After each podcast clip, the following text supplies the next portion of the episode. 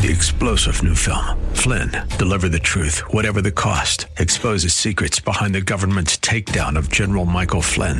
Flynn knew what the intel world had been up to. He ordered the first audit of the use of contractors. This set off alarm bells. He told the truth. He was the most dangerous person for Donald Trump to hire. They had to get rid of Flynn. Flynn, deliver the truth, whatever the cost. Available now. Watch it today. Go to salemnow.com. Salemnow.com.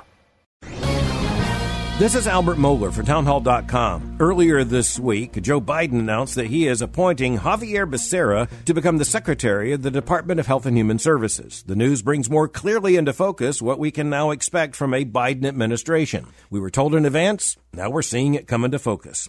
Xavier Becerra is currently the Attorney General of California, and he is far to the left. It would be hard to create, even in imagination, a nominee for this kind of position who would be of deeper concern to anyone who's pro life or pro marriage or pro religious liberty. Given what we know right now of Xavier Becerra, there is no reason whatsoever, not one shred of evidence or hope that he would not do everything within his power to try to advance the left's agenda and at an absolute cost to religious liberty rights. After all, that's how he has functioned as Attorney General of California. The Becerra appointment is a clear signal of the worldview clashes that await us under a Biden administration. I'm Albert Mohler.